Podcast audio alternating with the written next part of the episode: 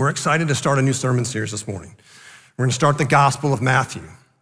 So if you have a Bible, if you would open to Matthew chapter 1. And I thought that one of the greatest gifts I could give just immediately getting back is to not have one of our scripture readers have to read the first 17 verses of Matthew 1. So, to our scripture readers, this is my gift to you. I am going to take a shot at it. But Matthew 1, 1 through 17, uh, if you don't have a Bible, the words will be on the screen behind me. The book of the genealogy of Jesus Christ, the son of David, the son of Abraham.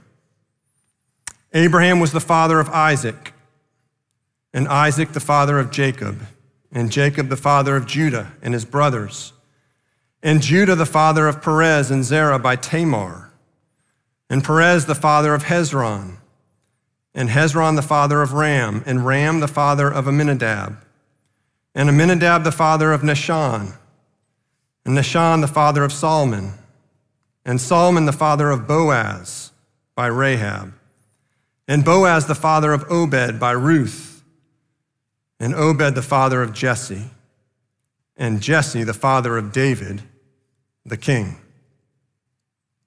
And David was the father of Solomon by the wife of Uriah, that's Bathsheba, and Solomon the father of Rehoboam, and Rehoboam the father of Abijah, and Abijah the father of Asaph, and Asaph the father of Jehoshaphat. And Jehoshaphat, the father of Joram, and Joram, the father of Uzziah, and Uzziah, the father of Jotham, and Jotham, the father of Ahaz, and Ahaz, the father of Hezekiah, and Hezekiah, the father of Manasseh, and Manasseh, the father of Amos, and Amos, the father of Josiah, and Josiah, the father of Jeconiah and his brothers, at the time of the deportation to Babylon. And after the deportation to Babylon, Jeconiah was the father of Shealtiel, and Shealtiel the father of Zerubbabel, and Zerubbabel the father of Abiud, and Abiud the father of Eliakim, and Eliakim the father of Azor, and Azor the father of Zadok, and Zadok the father of Achim, and Achim the father of Eliud, and Eliud the father of Eleazar, and Eleazar the father of Matthan, and Matthan the father of Jacob, and Jacob the father of Joseph, the husband of Mary, of whom Jesus was born, who is called Christ. So all the generations from Abraham to David were 14 generations. And from David to the deportation to Babylon, 14 generations. And from the deportation to Babylon to the Christ, 14 generations. That's quite a family tree right there. Over sabbatical, uh, Kim and I were reminded uh, that we have fame in our ancestry. My dad reminded me several times when we were up there visiting uh, that, that we have an ancestor named Gabby Hayes, who was a famous actor in the 1920s and 1930s. He starred in several Western movies. And on Kim's side, her ancestry is, is connected to the Nansemond Indian tribe, the tribe from which Pocahontas came from. So it's possible that one of Kim's ancestors is Pocahontas. Now, generally speaking, ancestry can tell you something about yourself. When it comes to my ancestry uh, and Gabby Hayes, I don't know quite what that means because I have zero acting skills. But when it comes to Pocahontas, I would say definitely that possibility, beauty was definitely handed down. Oh, you can say that. But there's a fascination with ancestry. It's the reason why Ancestry.com is so popular. That's that online resource where you can go and, and find your family tree and discover things about where you came from and who you are. Matthew begins his gospel with a genealogy that is all about the ancestry of Jesus Christ. It's the family tree of Jesus Christ. Now, with any article, uh, chapter of a book, the introduction is critical, right? Because the introduction is going to tell you what this book is going to be about. And that's exactly what Matthew is doing here. He is introducing the gospel to say something very profound about what this gospel is going to be about and what the purpose of it is. Now, what's difficult is he starts with a genealogy. Most of us yawn at a genealogy. In fact, if you're reading through the Gospel of Matthew, you would probably race through the first 17 verses or skip them entirely and pick up at verse 18 that speaks about the birth of Jesus Christ. But this genealogy is powerful. It's powerful and it speaks into what Matthew is going to explain and unfold throughout his gospel. The first two phrases in verse one speak volumes. The first phrase, the book of the genealogy of Jesus Christ. That word book is used as the title of the book of Genesis in the Greek translation of the Old Testament.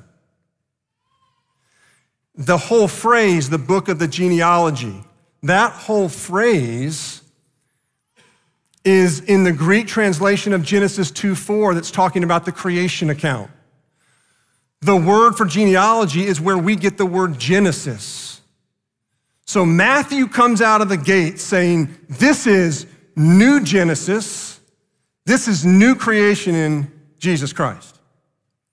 Now, the second phrase, son of David. Matthew uses the name of King David 17 times in his gospel, more than any other book in the New Testament. He uses the phrase son of David nine times, where Mark and Luke use it three times, and no other book in the New Testament uses that phrase. On top of that, the three sets of 14 generations that verse 17 uh, emphasizes. You say, why is it three sets of 14? What's the significance of 14? Well, the numbers that are associated with the letters of David's name in Hebrew add up to 14. So Matthew is launching his gospel with clear and very purposeful connections to David. You say, why is he doing that? Because he is beginning by stating the truth that Jesus Christ is the true king. And on top of that, when in Matthew's gospel, when he uses that phrase, son of David, most frequently it is used when people are coming to Jesus for help. So you put that together, and what Matthew's saying at the outset is Jesus Christ is the true king who has come to help his people. Now, what kind of king is he? And how does he help you? Well, this genealogy is going to explain. First, he's the king who transforms you. There are names in this genealogy that are shocking because they are names of notorious sinners. Let's begin with verse 2 Jacob, the father of Judah and his brothers. Now, Judah and his brothers, Jacob had 12 sons. We, we become acquainted with those brothers in the Joseph story in Genesis. Judah was the brother who spearheaded selling his younger brother Joseph into slavery for selfish gain. Then we learn in Genesis 38, in Genesis 38, that Judah has an incestuous relationship with his daughter in law, Tamar. And through that relationship, Tamar becomes pregnant. Now, Judah did not know because Tamar was disguised as a prostitute. But when he finds out later that Tamar had been immoral and was pregnant, he was calling for her to be burned to death. Judah was a selfish and despicable man. But as we read in Genesis 38, when he found out that he was the father of that child, he began to be humbled. Such that by the end of the story, of the Joseph story in Genesis, Judah is the one that sacrifices his life for his younger brother, Benjamin. He goes from being the man who sells his brother into slavery for selfish gain to placing himself in slavery so that his younger brother Benjamin could be freed. Radical transformation. And then we learn at the end of Genesis, in Genesis 49, when Jacob is, is pronouncing a blessing over his 12 sons, he says of Judah, the scepter will not depart from Judah, meaning that Jesus Christ, the Messiah, would come through the line of Judah.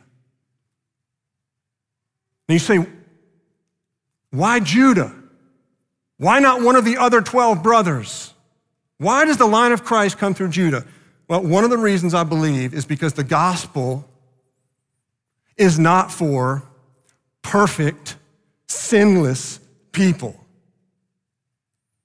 The gospel is for sinners who are being transformed and changed by grace. And that is the story of Judah. And Jesus comes from his line. This theme of transformation continues.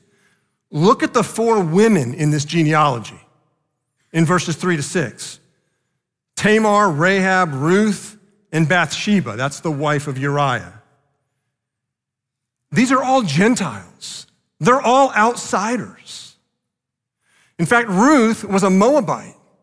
And Deuteronomy 23 says that Moabites are to be excluded from the congregation of Israel. And yet she was welcomed in by the grace of God. Then you've got Tamar.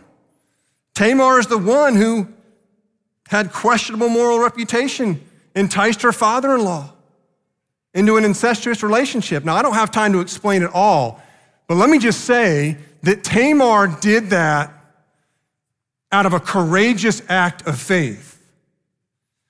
She was being transformed. Then you have Rahab the prostitute. Rahab is enfolded into the family of God, comes to trust in the God of Israel, and is changed. And of course, Bathsheba, the woman who committed adultery with King David, is the woman who finds herself in the line of Jesus in his family tree. And let me just speak to, to one more powerful picture of transformation in this, gene, in this genealogy. Many have struggled with the fact that there's three sets of 14 generations, but the last set only has 13. And so many have, have wrestled with why is it, why does the last one only have 13?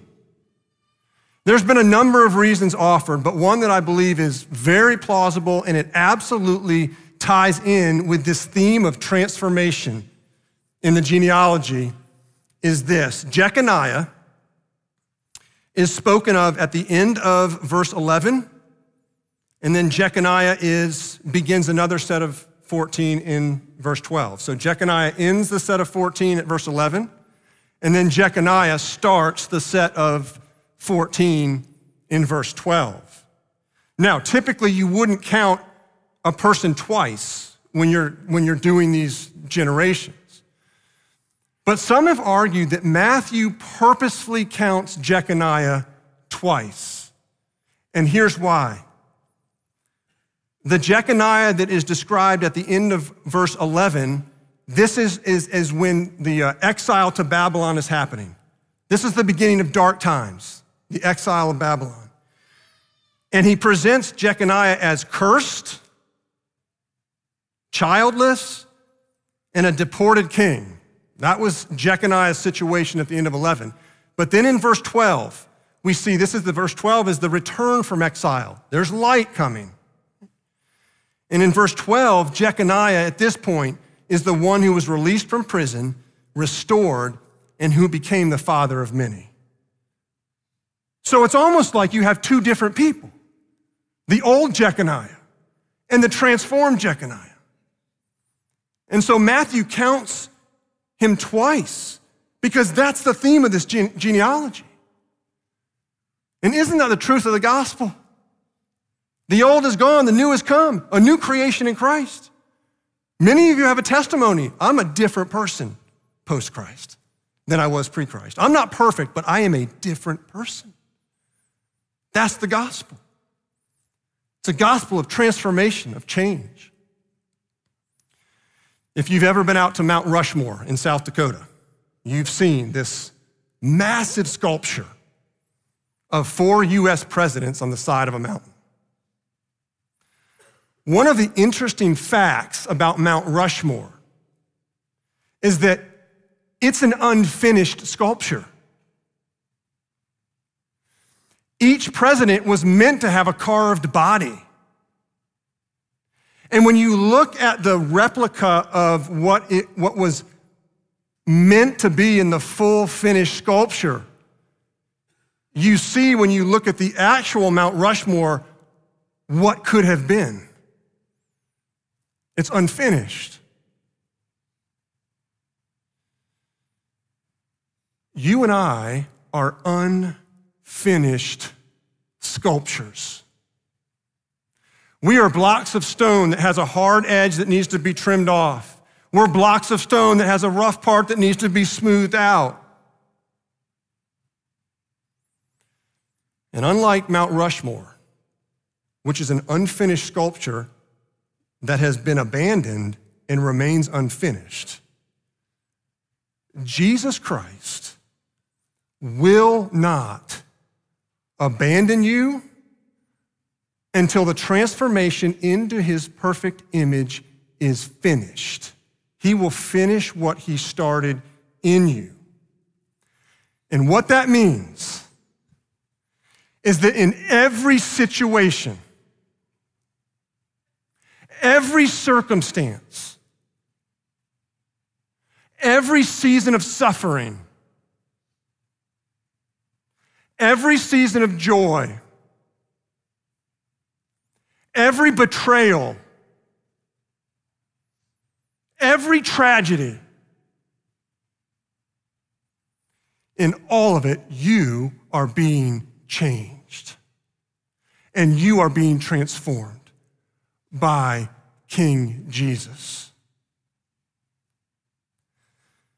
Now, one of the reasons One of the predominant reasons behind relational tension and relational fracture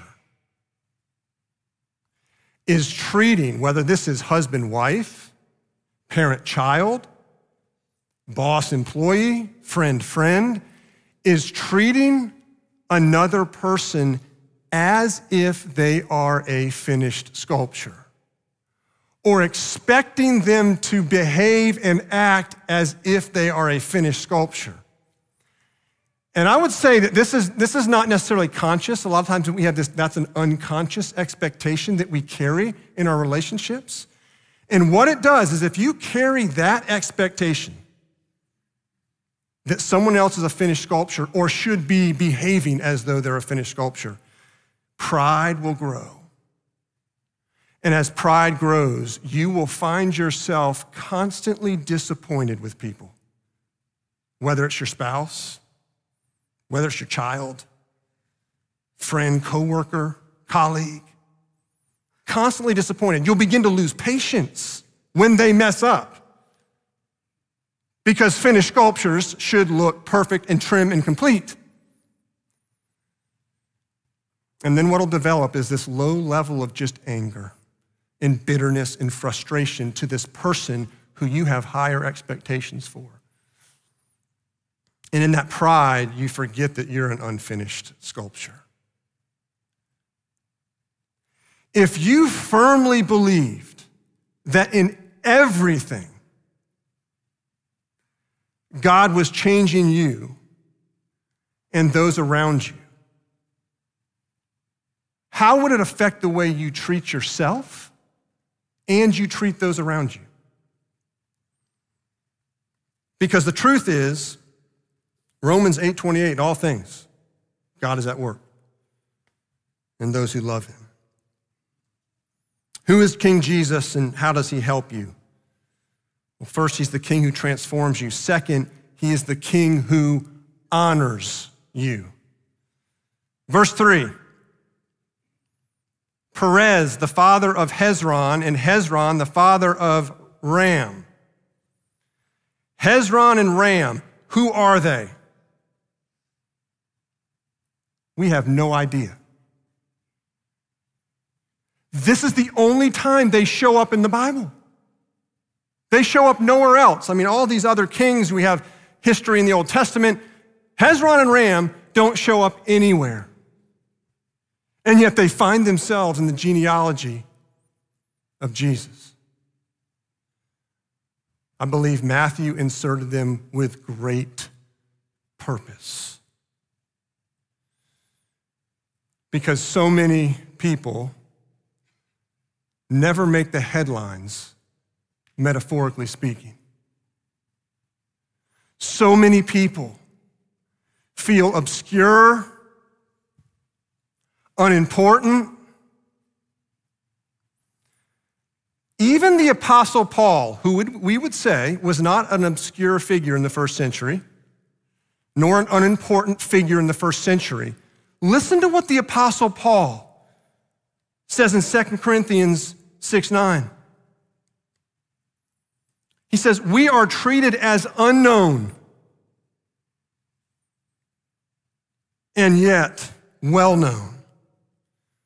Unknown in this world, but well known by God. Paul goes on to say in 1 Corinthians 12, 22 through 24, on the contrary, the parts of the body that seem to be weaker are indispensable. And on those parts of the body that we think less honorable, we bestow the greater honor. And our unpresentable parts are treated with greater modesty, which our more presentable parts do not require.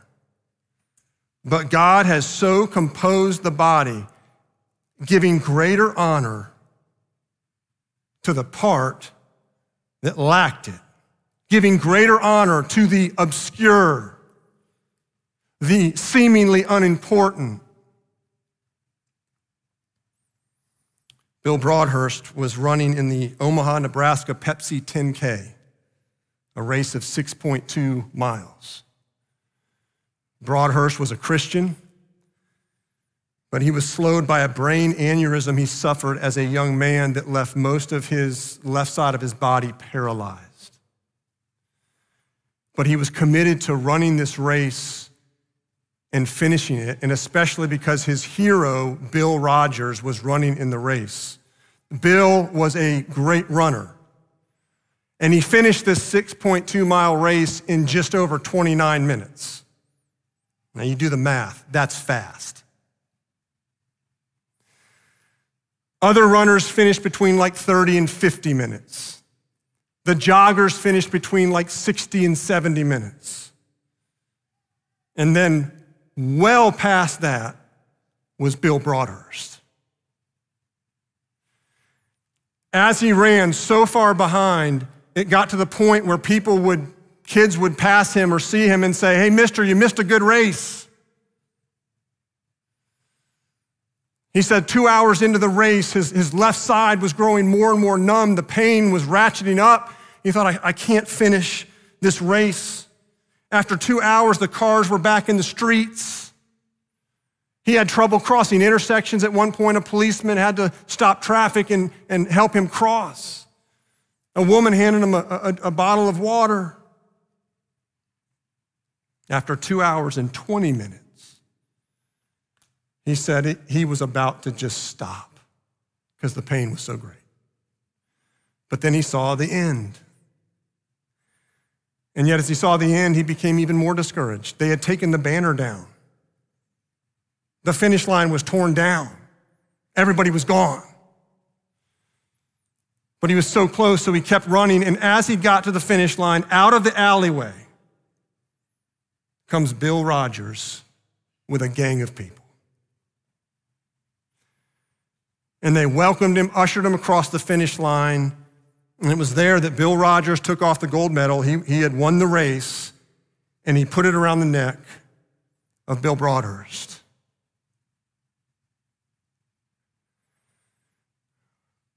One day, as Matthew talks about later in his gospel, it will become evident that the last will be first and the first last.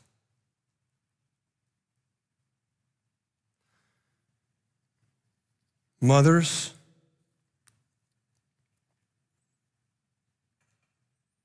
when your hands are covered in poop from the third blowout diaper of the morning, when you have to leave the grocery store because your baby is screaming and crying and you can't even finish shopping.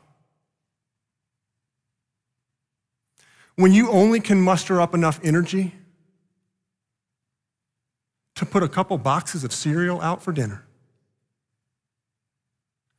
And when you find yourself on your couch in a ball of tears, thinking to yourself, what am I doing? Does any of this matter? Does anyone see me?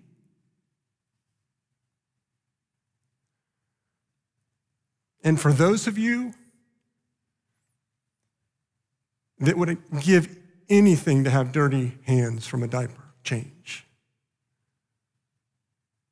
and for those of you that would give anything to have to leave the grocery store because of a, screaming child. And that maybe you're asking the same questions What am I doing? Does any of this matter? Does anybody see me in my pain? Be reminded from these two obscure people in the genealogy of Jesus that King Jesus sees you. And he honors you. And he reminds you that your life is significant in his plan to bring redemption and salvation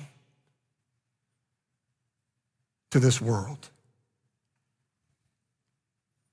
When you feel insignificant, obscure, and unimportant,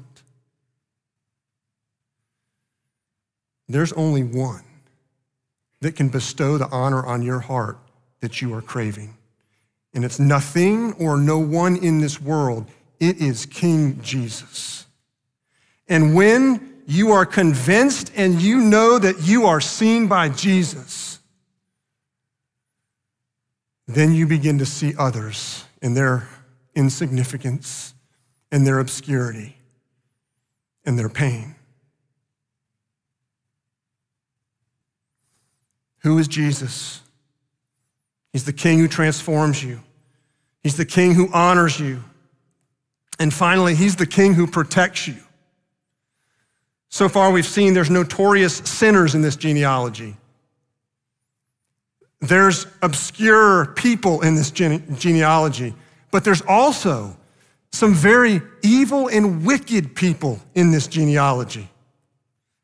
To name a few, verses 8 to 10. Joram in verse 8, who was king over Judah, was a wicked king. He killed his brothers to eliminate any potential threat to his reign.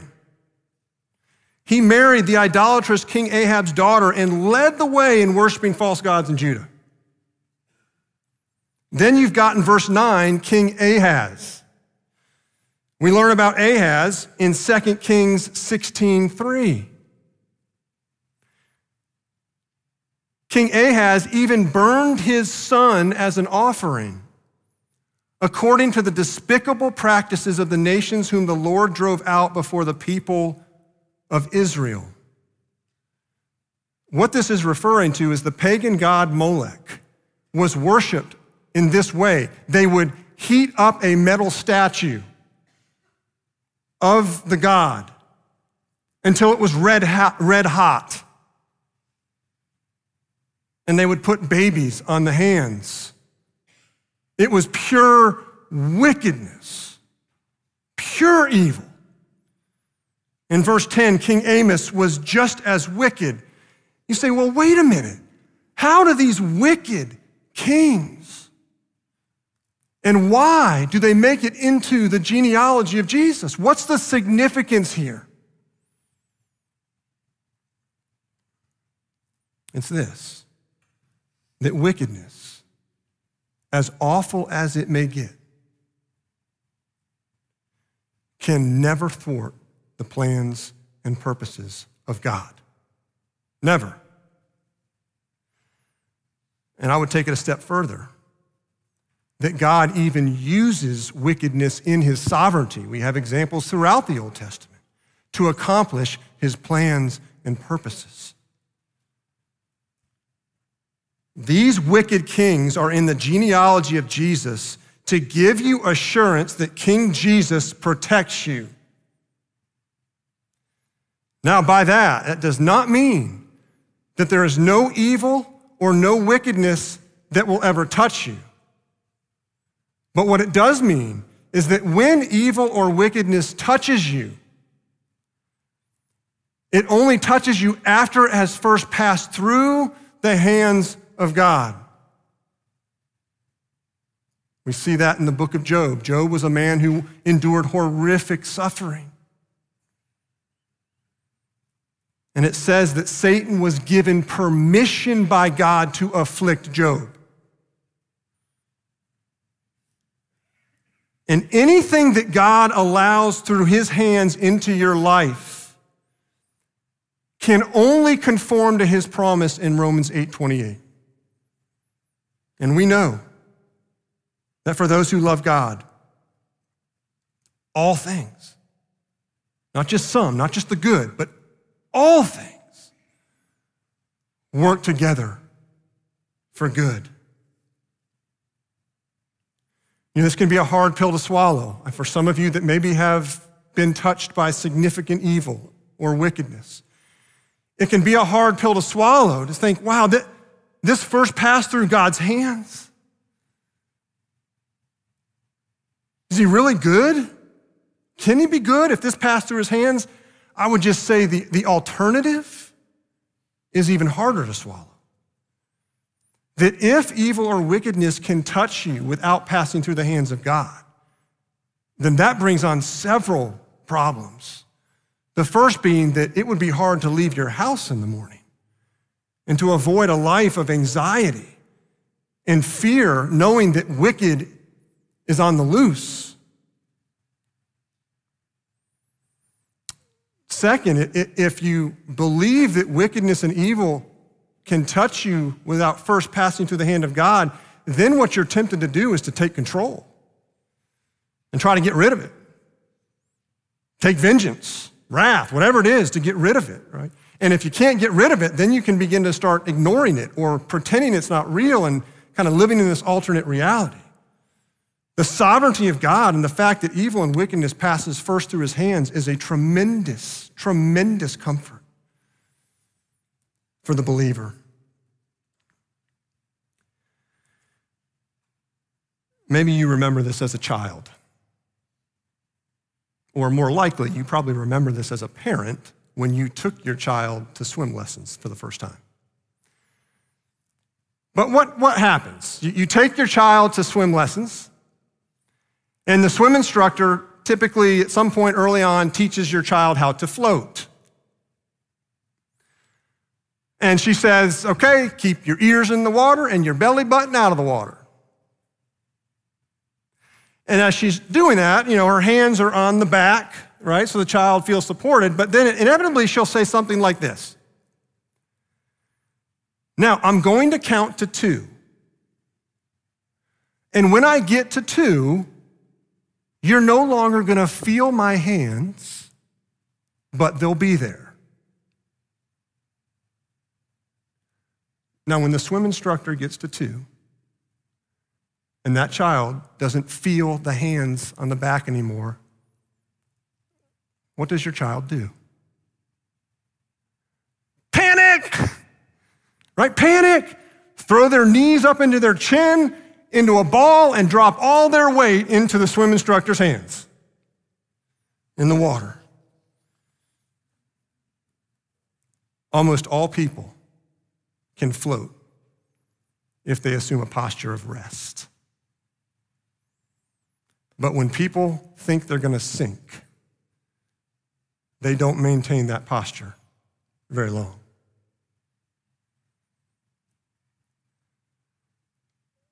The life of faith, of trust in Jesus Christ,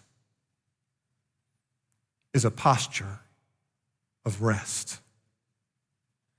It's a posture of rest. And yet, if we're honest, we're terrified by the life of faith because we need to feel the support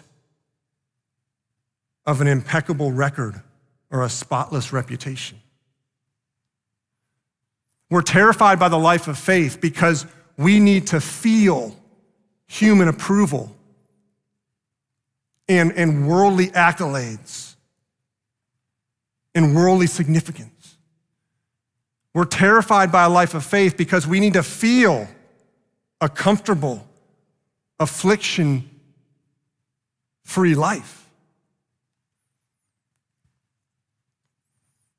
When you sin, and you sin to such a degree that it begins to threaten your polished image or your spotless reputation, what do you do? You really have two options. You either panic and get defensive, or you rest in King Jesus' abundant grace, forgiveness, and promise to transform you. When you feel obscure or insignificant, What do you do when you feel that way? Well, you either panic and start hunting and fishing for affirmation, or you rest in King Jesus bestowing honor on you. And when evil and wickedness encroaches upon your life, you either panic and take control to get rid of it or you rest in King Jesus' protection and his promise that he uses all things to change you, to transform you into his perfect image. The genealogy of Jesus Christ is about God's faithful track record. A list of notorious sinners, obscure and unimportant people, wicked and evil people. All of it is crashing in this family tree. And it ends with King Jesus being victorious. God's track record is perfect. Galatians 3 7, going back to verse 1 in the genealogy, son of Abraham, it's one of the phrases. Galatians 3 7 says, Those of faith, those who trust in Christ, are the sons of Abraham. Meaning that upon trusting in Christ, you become a part of the genealogy of Jesus Christ. And therefore, you have the assurance of God's perfect track record to complete in you what he has started. Let's pray.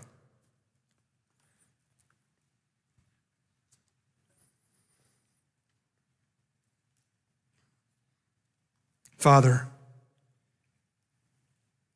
when we read the genealogy of Christ, I think we expect to just read a, a very sanitized version of all the best, the best of the Old Testament that are picked out to show perfection and cleanliness and all of that. And yet we read this genealogy and it is littered with notorious sinners, with obscure people, with even evil and wicked people.